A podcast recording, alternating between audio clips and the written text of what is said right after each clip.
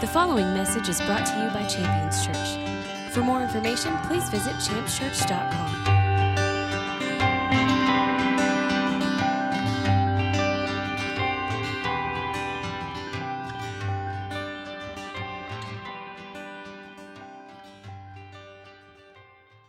All right, I want to get into the Word this morning. I'm excited to get into the Word. It was very hard for me to try to keep my voice. I, I wake up in the mornings and it's all there. You ought to hear me singing in the shower, man. I can really belt it out. And then I get here and you start talking with people and greeting people, and then you step into worship and you want to participate, and then you realize, oh my gosh, I'm out of gas. So I'm going to try to muster up what I have here and, and use it to uh, get into the Word together because I'm really looking forward to some great things this morning. If you're taking notes, I want to give you a few things that we're going to find. Just things to look for, things to anticipate.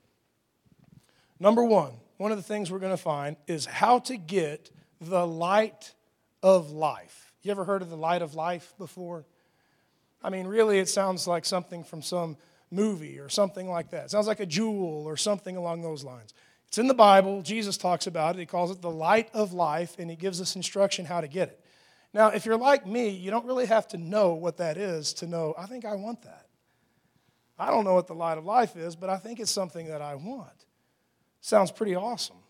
How to get the light of life. Another thing we're going to find is what needs to stay clean. What needs to stay clean? Well, if you've ever come to my home, you can tell there's a lot of things. I've got two eight year old boys that can tear up a house in 10 minutes flat.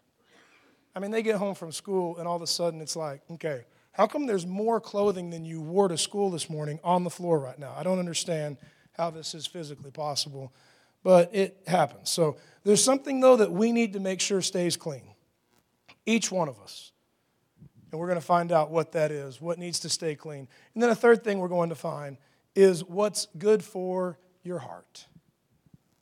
What's good for your heart?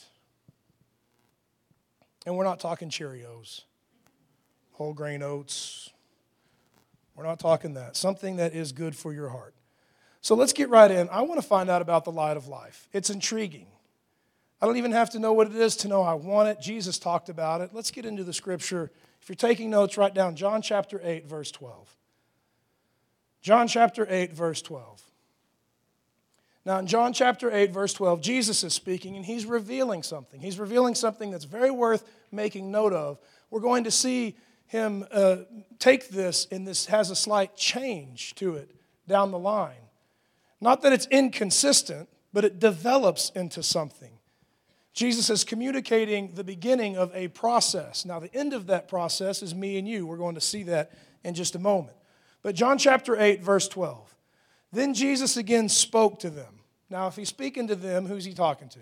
He's, he's speaking to us. Yeah, he's talking to the people that are there to listen.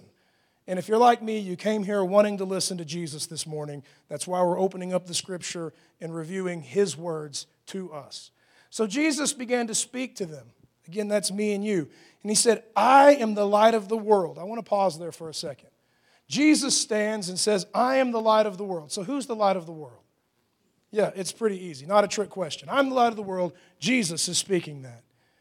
And he goes on to say this He who follows me will not walk in darkness, but will have the light of life. Now, this is a really amazing thing. I think you could probably take this one passage and open up conversation, and we could be here till supper time. Just sharing our thoughts on what the light of life must be, how great it must be, how perfect it must be.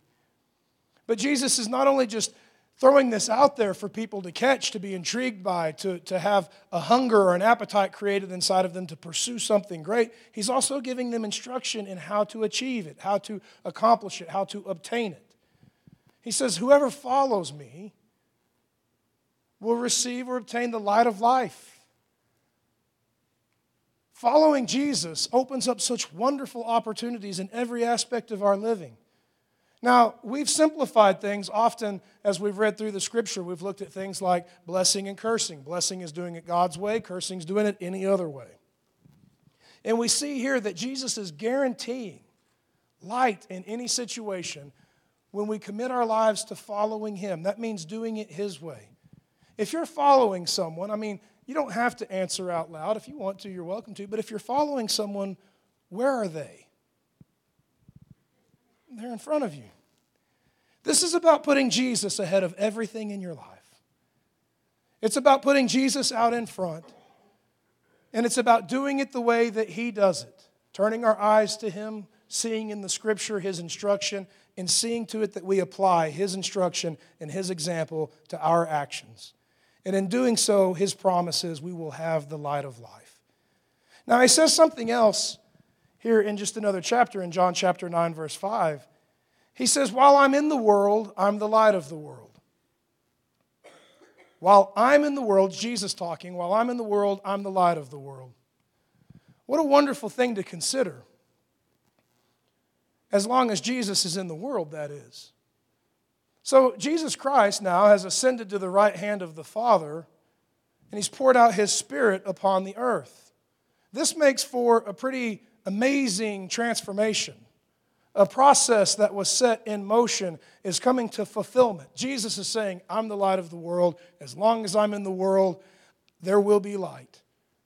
And then Jesus ascends into the heavens, pours out his spirit, and something has changed now. I want you to catch this. You can write it down for your notes Matthew chapter 5. I want to read verses 14 through 16. Jesus declares that he's the light of the world. As long as he's in the world, he's the light of the world. Now, in John chapter 5, Jesus is saying something that's hardly a contradiction, rather, it's a fulfillment. John chapter 5, verse 14 begins like this You, who? Who is you? Yes, you. You are the light of the world. You're the light of the world a city that's set on a hill that can't be hidden. Nobody lights a lamp and then puts it under a basket, but they put it on a lampstand so that it gives light to all of those that are in the house. And then Jesus goes on to say this, and there's something here that I really think it's important for us to catch. It's an instruction. Let your light shine before men in such a way that they may see your good works and glorify your Father who is in heaven. Now, I like that, but I don't know that I catch that. So I want to slow down there and maybe break that down just a bit. Jesus is giving us this instruction to let the light that's in us shine. And by the way, the light that's in you is Jesus. You carry the Spirit of Jesus Christ in every aspect of your living. We have the opportunity to reveal the very light of heaven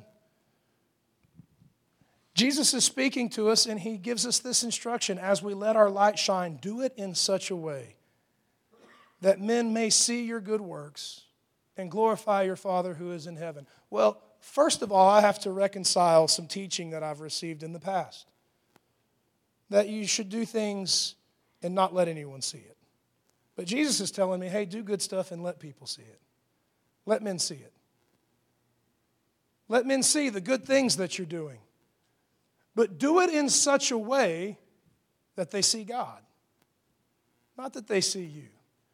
We have such a wonderful opportunity as we devote our lives to tearing down the works of the devil and building up the kingdom of God, as we minister to people, as we see families grow and great things happen. It's a wonderful opportunity to testify of how awesome God is.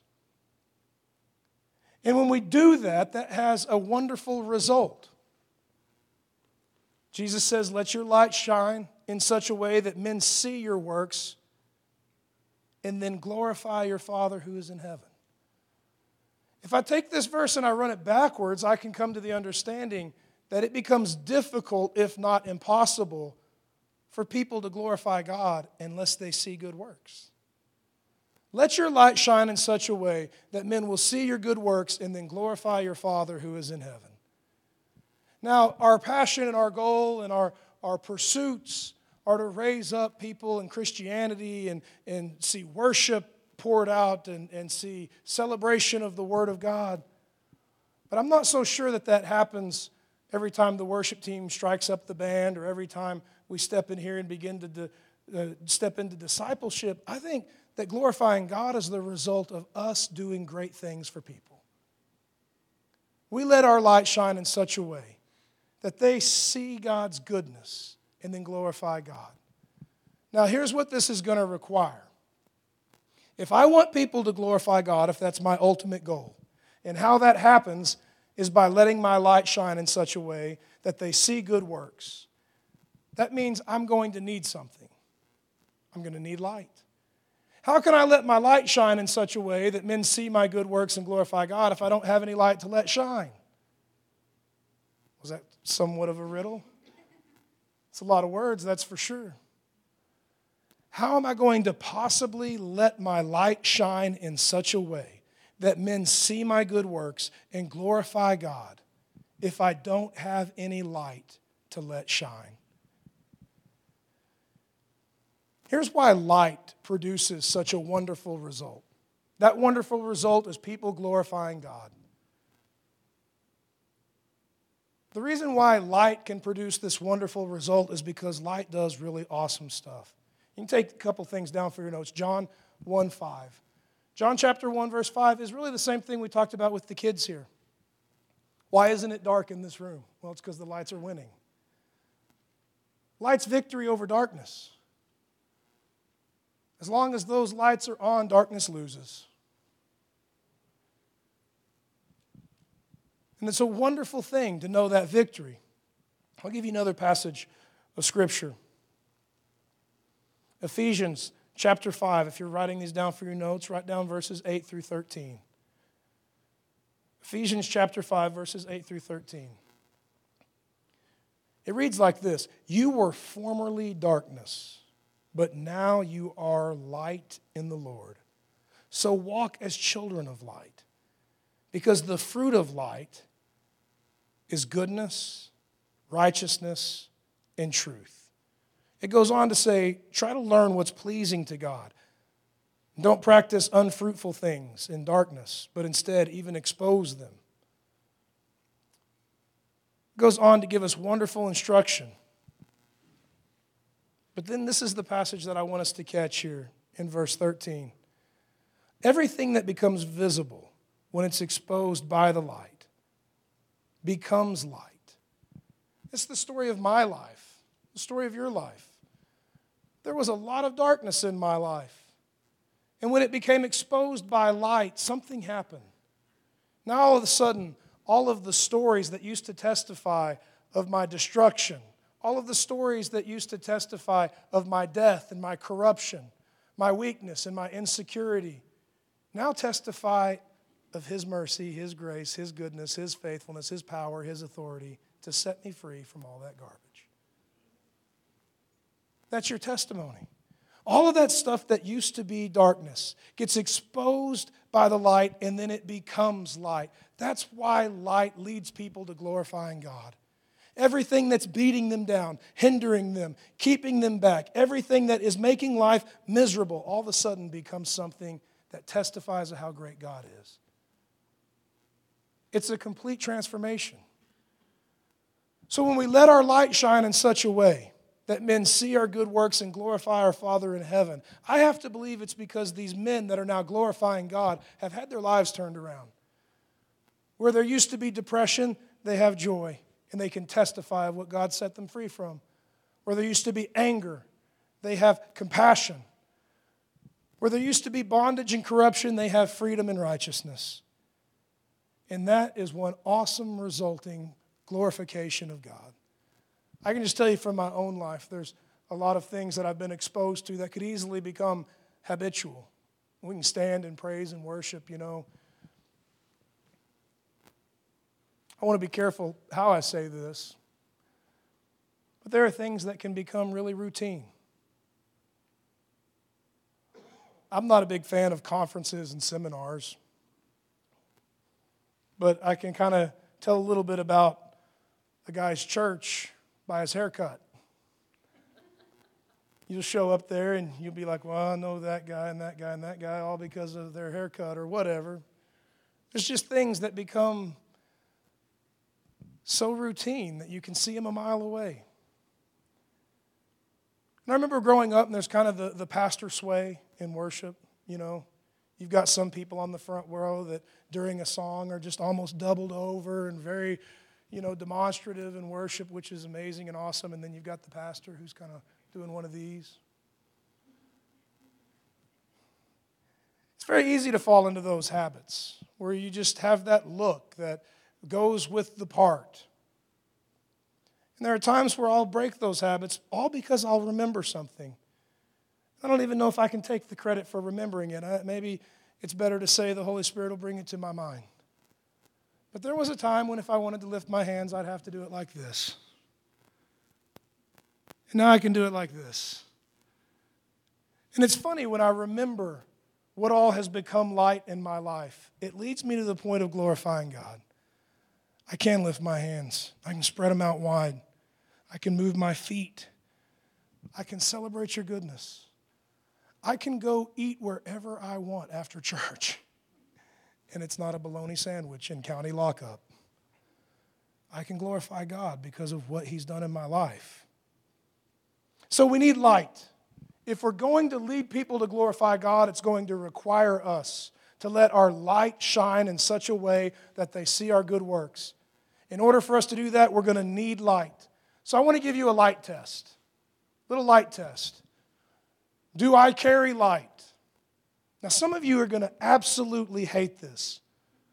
Please don't hate me. You're welcome to hate this, but please don't hate me. I'm just the delivery boy. I got news for you. This one kind of stings a little bit in my life. I look at it and I think, oh my gosh. That's pretty revealing. But if we're going to need light in order to let light shine, in order to see people glorifying God, I think it's important for us to run this test. Not just once, daily, often. We ought to run this test. I'll give you a passage of scripture. It's where we're going to find our light test today.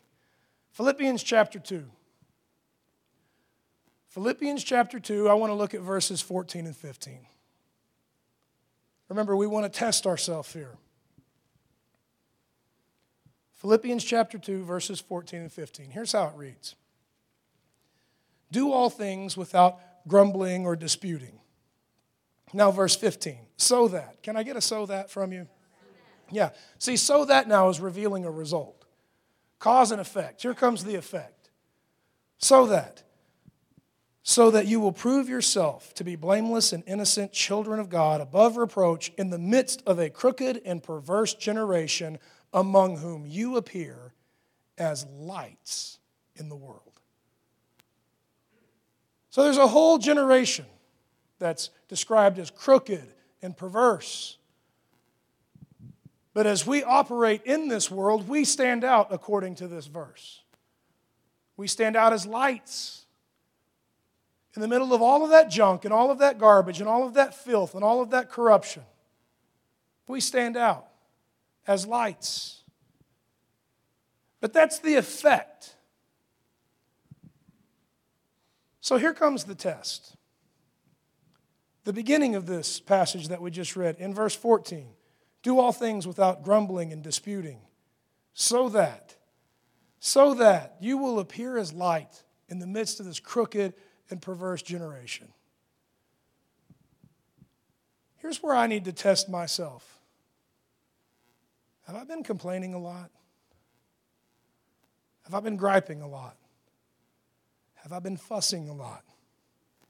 Have I been disputing a lot? My wife is laughing at me. That's not fair to have your wife sit on the front row when you're preaching.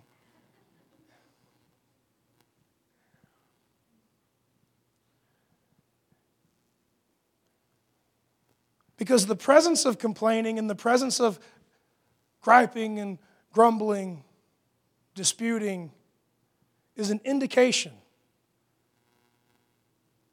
that my light tank is low.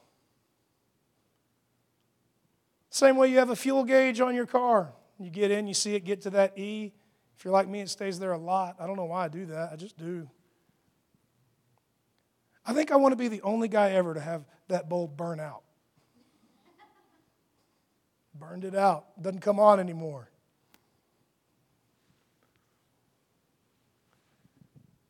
But griping, grumbling, Disputing. Disputing is a word that we could look up, right? I mean, disputing involves conflict, argument.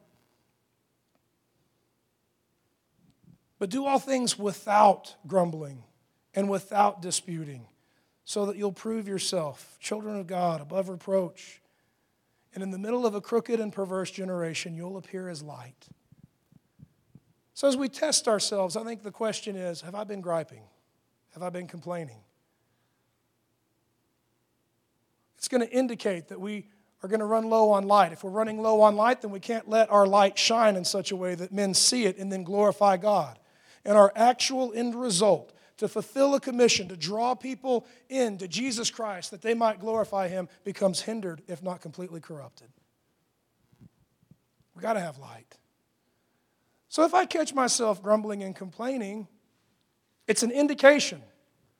It's not the end of the road. We can actually minister to this, we can do something about it. If I wanted to minister to complaint, which I'm well versed in this, I have children. I can tell my children what's for dinner. And you might get, uh, you know, something along those lines. And you know what? I catch myself ministering to them, not in anger, not in frustration, but just realizing what the problem is here. Here's the problem the problem is you're not grateful for what we have. The problem is you want something we don't have, which is covetousness. So if I find myself complaining and grumbling, I know I need to get grateful. I need to stop wanting what I don't have and start wanting what I do have. I need to appreciate and value the things that God has brought into my life. I need to see them as more than sufficient, more than enough, His perfect provision in any circumstance, in any situation. And as gratitude and gratefulness increases in me, so does light. And before you know it, my light tank is full. And I can actually let my light shine in such a way that men can see good works in my life and glorify God but it all requires light. I think if we were to walk away with anything today, if this group of people, this awesome, amazing, gorgeous group of people, could walk away from here and say, you know, I'm committed to test myself, to see if I'm complaining, to see if I'm grumbling, and then respond to those complaints by repenting for that attitude of ungratefulness and taking on the attitude of gratitude, celebrating Thanksgiving. Not just for the sake of being grateful, which would be enough, but for the sake of being filled with light, so that we can let light shine, and so that we can see great things and men drawn to God to bring Him honor and glory. I want to move through the rest of this message a little on the quick side If you're taking notes there, I'd like for you to write down a passage. You're welcome to turn there in your Bibles. Luke chapter 11. Luke chapter 11. I mentioned before we were going to find something as we reviewed the scripture. What needs to stay clean? What needs to stay clean?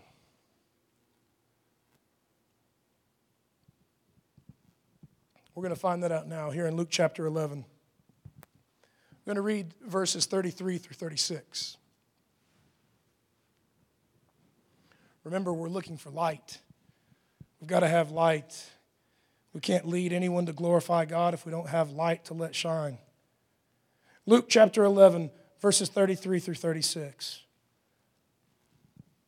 Jesus is speaking here, and he says, No one, after lighting a lamp, puts it away in a cellar or under a basket, but they put it on a lampstand so that everyone who enters may see the light. Now, verse 34 The eye is the lamp of the body. When your eye is clear, your whole body is full of light. But when the eye is bad, the body is full of darkness. He goes on to say, Watch out that the light in you is not darkness. If therefore your whole body is full of light, with no dark part in it, it will be fully illuminated, as when a lamp illuminates you with its rays.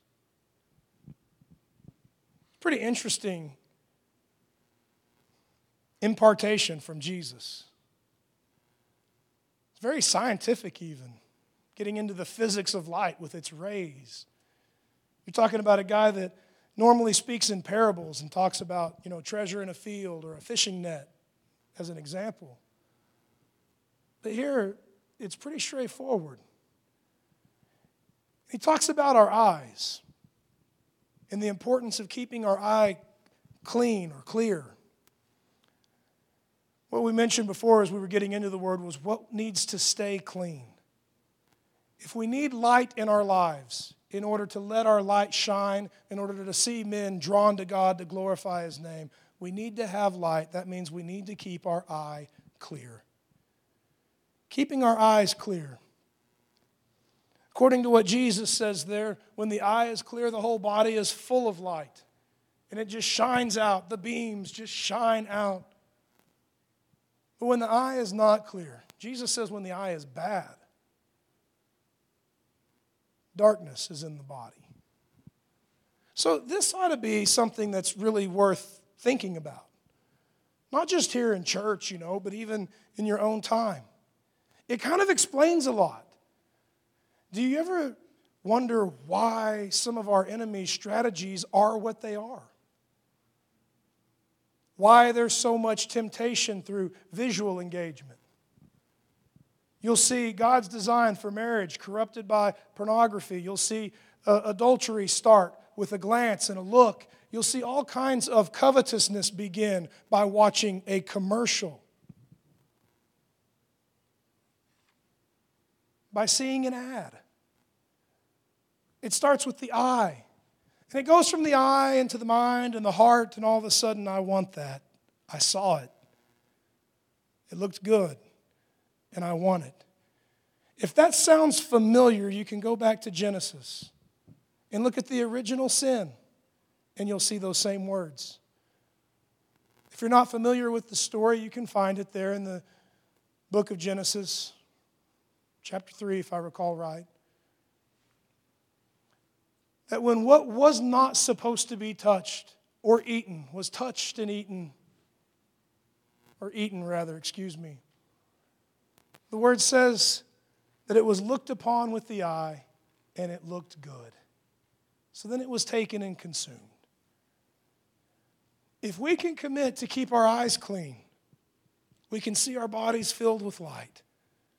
And as our bodies filled with light, we'll have light to let shine, to let shine in such a way that men see it and glorify God. And what a wonderful thing for a group of people to see in the scripture and say, I'm going to see that come to pass in my life. I'm going to take these words of Jesus Christ and I'm going to ask Him by the Holy Spirit to make them a reality in me. To keep my eye clear, to see my entire body full of light, so much so that it can't be contained, but it is shooting out of me like rays. I want that. I want that for all of us. There's something that has to happen, in my, in my opinion.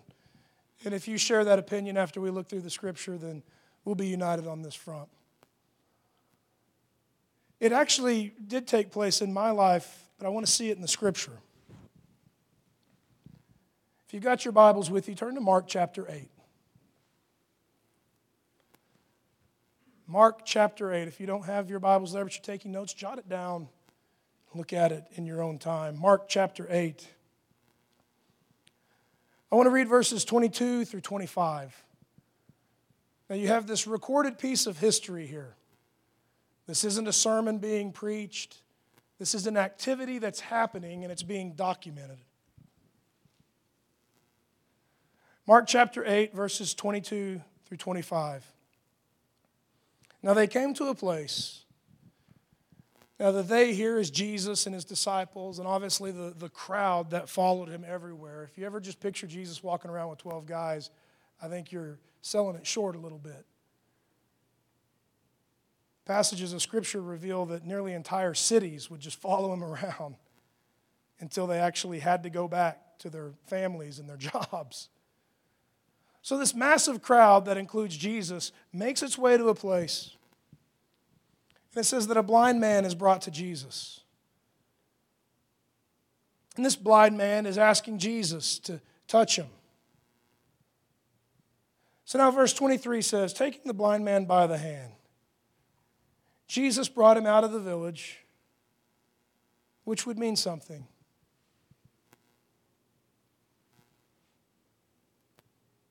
To take that blind man by the hand and then to take him out of the village, what's happening? Jesus is leading and he's following. Just like we read was necessary earlier. Isn't it amazing? Jesus could have just touched him right there. You know what? I got a full schedule today. You can see the crowd here. Lots of people lined up for healing, so touch. But instead, he grabs him by the hand and requires him to follow him. And he leads him outside of the city. And then this is where it gets really awesome. And after spitting in his eyes, you don't see bumper stickers made of that scripture, right? Jesus going to spit in your eye. Mark chapter 8. Jesus spit in his eye. And he laid hands on him. And then Jesus asked him, Do you see anything? And the man looked up at Jesus and he said, I see men I see men like trees walking around. And then it says something else here. Then it says, then Jesus again. Again would mean what? I get it again, second time. So Jesus again laid hands on him.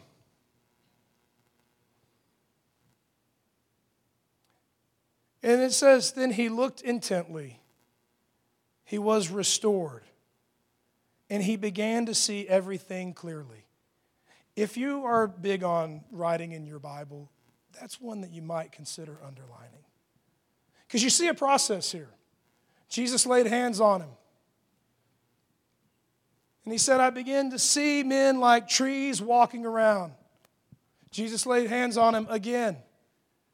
And he began to look intently, and it says, he began to see everything clearly began to see everything clearly. Well, by all accounts, this man is healed. But there's something going on here that I want us to make note of, I want us to look at, to examine. Because I don't think Jesus was just having an off day at the altar. Well, laid hands on you, you get kind of a half job there, so let's give it another shot. I don't think that's how it works at all. Something's happening here. Something profound that is set as an example for me and for you. Jesus spits in his eye, lays hands on him, and says, What do you see? he says, I see men like trees walking around. I want to give you a few passages of scripture for your notes. You can write these down. Psalm chapter 1, verse 3 A blessed man will be like a tree planted beside the river. Isaiah 55, verse 12. The trees of the field will clap their hands. Well, trees don't have hands. Matthew chapter 7 says that a tree is known by its fruit. God is referring to men and their deeds, their actions.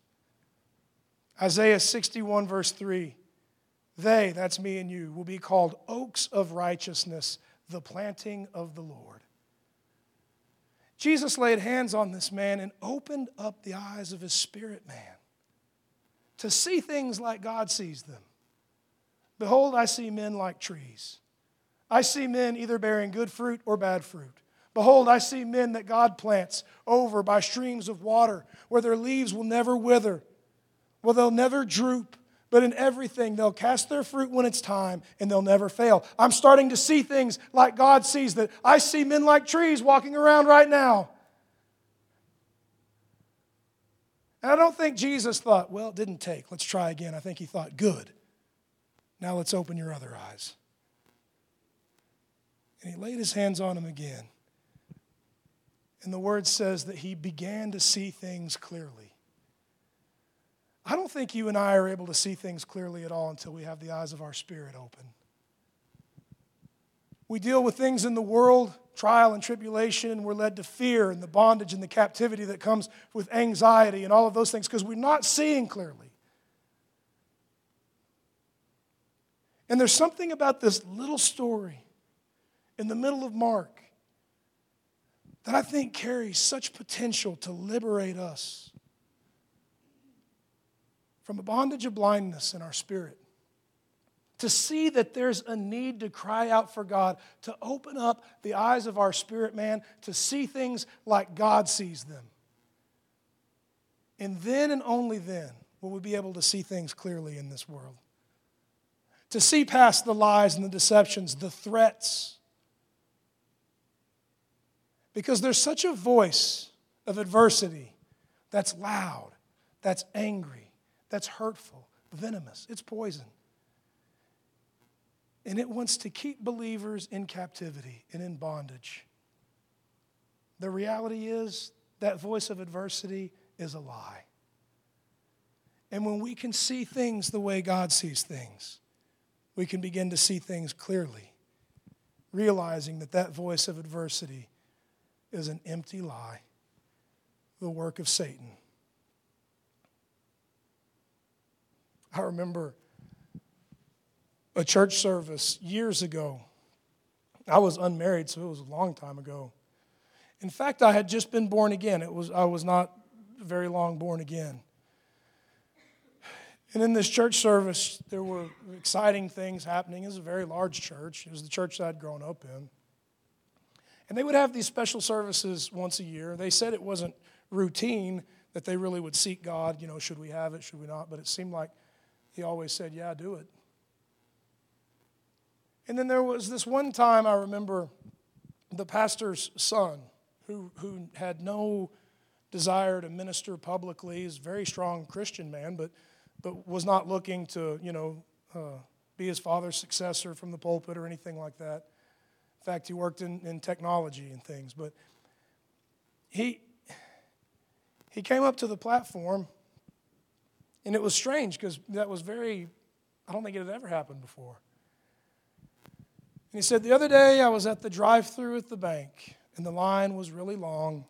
And as I was sitting there, I had a word from God concerning this service. And uh, he said, You know, God told me that He's going to heal people's eyes. So, does anyone here wear contacts or glasses? it's like, are you kidding me? I mean, this auditorium held thousands of people, and I think like 80% of them stood up, you know.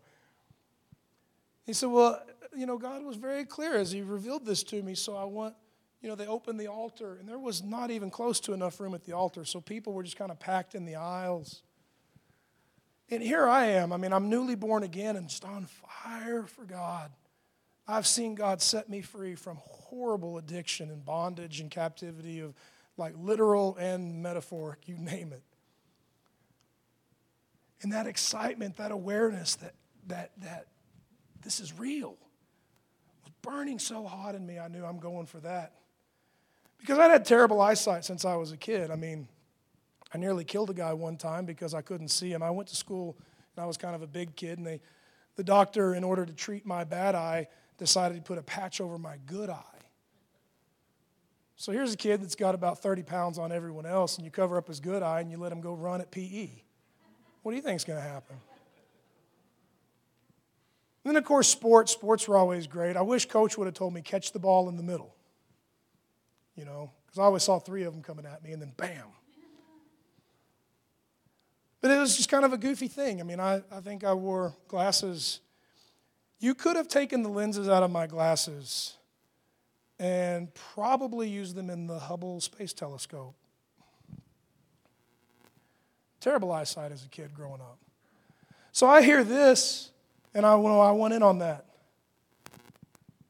So I'm kind of pushing through the crowd, and I'm realizing like the only way that I'm going to get down to the front is, you know, violence. So I think what I'm going to do is I'm going to stop right here because I know I'm in the middle of this crowd and God's going to do it. And I'm pulling out my contact lenses that I have in and just throwing them on the ground. Not going to need these anymore.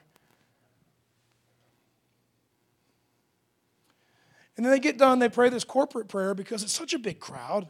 I mean, it's just, you know, lots and lots of people. So they're, they're not ministering one at a time. So they pray a corporate prayer, you know, you know, and they dismiss everyone back to their seat. And I'm going back to my seat and I'm like, well, where's my seat?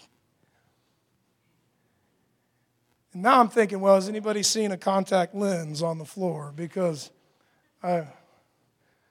And I remember being a little disappointed. I was kind of frustrated. You know, you're, you're also got to keep in mind, I'd just been born again in a radical way and had things that I hated in my life that were controlling me that I'd never been able to get rid of, just gone. So why not this? I remember getting back to my seat, you know, and I was just kind of flustered, not mad, not angry. I mean, but just kind of like, why, why, why is it still blurry? It was something that, you know, I carried through the church service there. We had the great church service. I'm going home. I remember just kind of conversing with the Holy Spirit, you know, why, why, why didn't that happen? What do I need to do? I just remember hearing, son, I'm healing your eyes.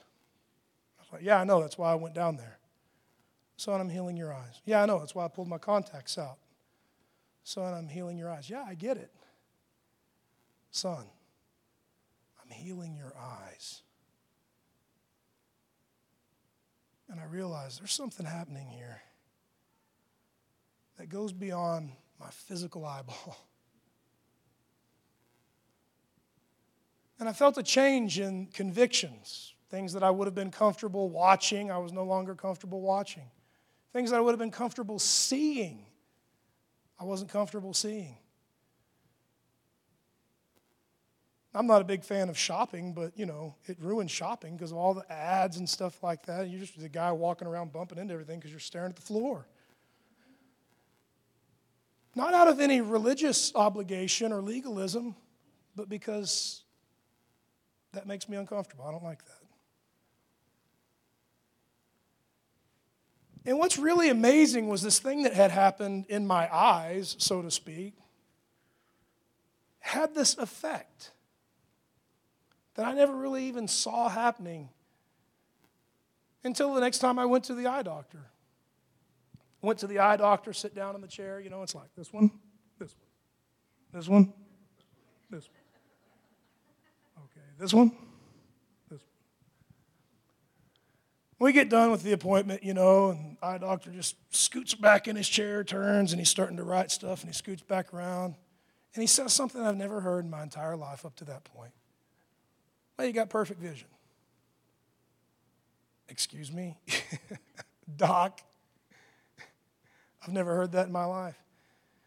He said, Well, your right eye is stronger than your left eye, but, but you're perfect perfect. He said, Yeah, I'm going to give you a little light prescription for reading and low light stuff if you want that, but you know. I just remember thinking, You healed my eyes. Here's a man that Jesus laid his hands upon and he began to see things as God saw them. Jesus lays his hands on him a second time and he begins to see everything else clearly. And I think for us in this room, there's something we can take from this. To realize that Jesus came to give sight to the blind. It doesn't necessarily mean that they lined up all of the blind people. Just like we would sing if we sang Amazing Grace. I was lost and now I'm found. I was blind and now I see. There's an opening up of eyes inside our heart that can equip us to see things absolutely clearly. I want to give you our closing passage here.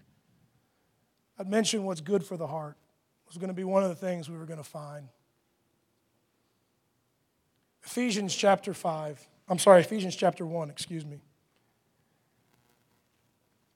Ephesians chapter 1. I want to read verses 15 through 19.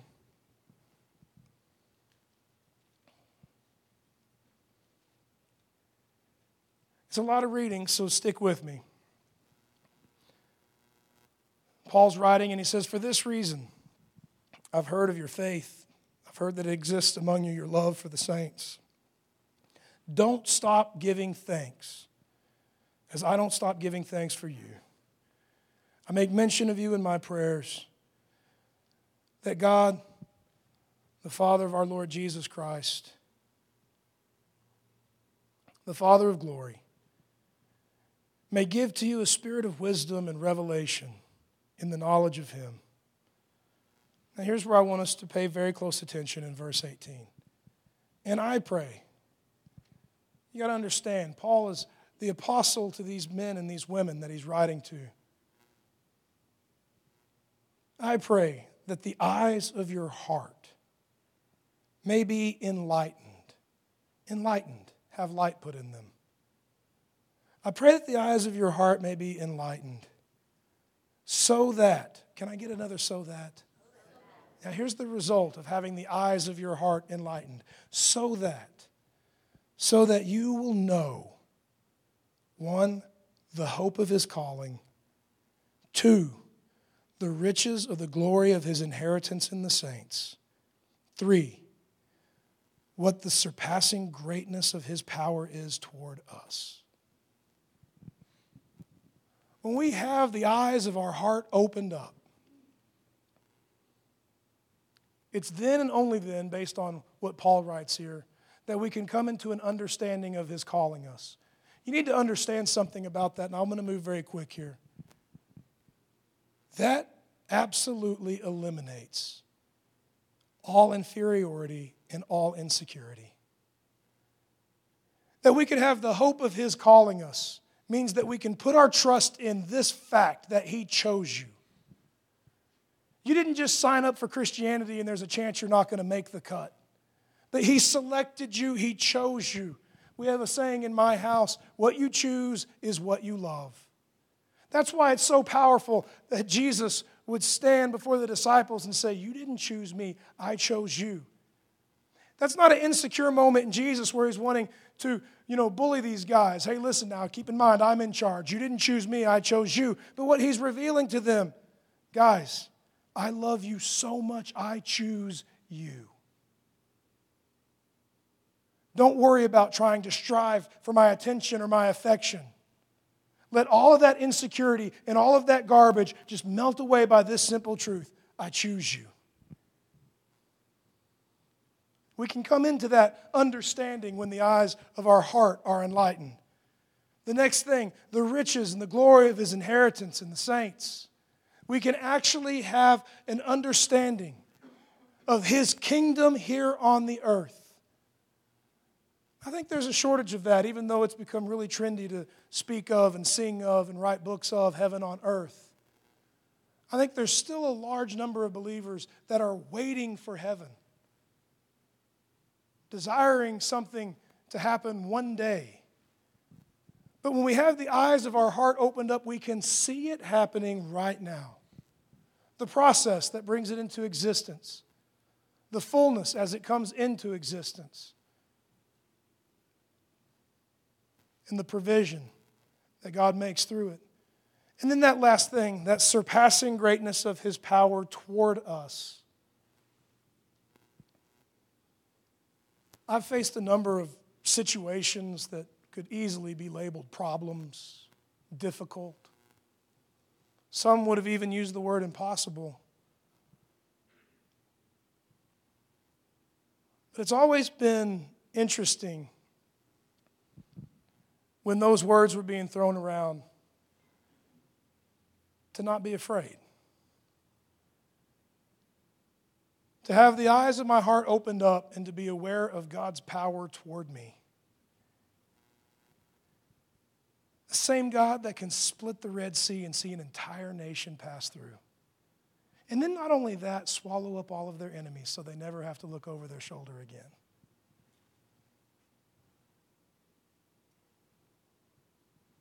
That same power is toward me poured out over me, through me, around me, toward you. Poured out over you, through you, around you. When we have the eyes of our heart opened up, as we live out our lives, just like that blind man, we can then for the first time begin to see things clearly. I don't have to be afraid. I don't have to give up. I don't have to lose hope. I don't have to give in and just declare it's over. It's not over. I can't lose if I don't quit. And I want to see God open up the eyes of our heart to be enlightened. Pastor Jerry, if you'd come up here, I want to ask you to stand with me. Thank you for listening to this message from Champions Church. We invite you to join us this Sunday for our celebration worship service. For more information, please visit us at champschurch.com.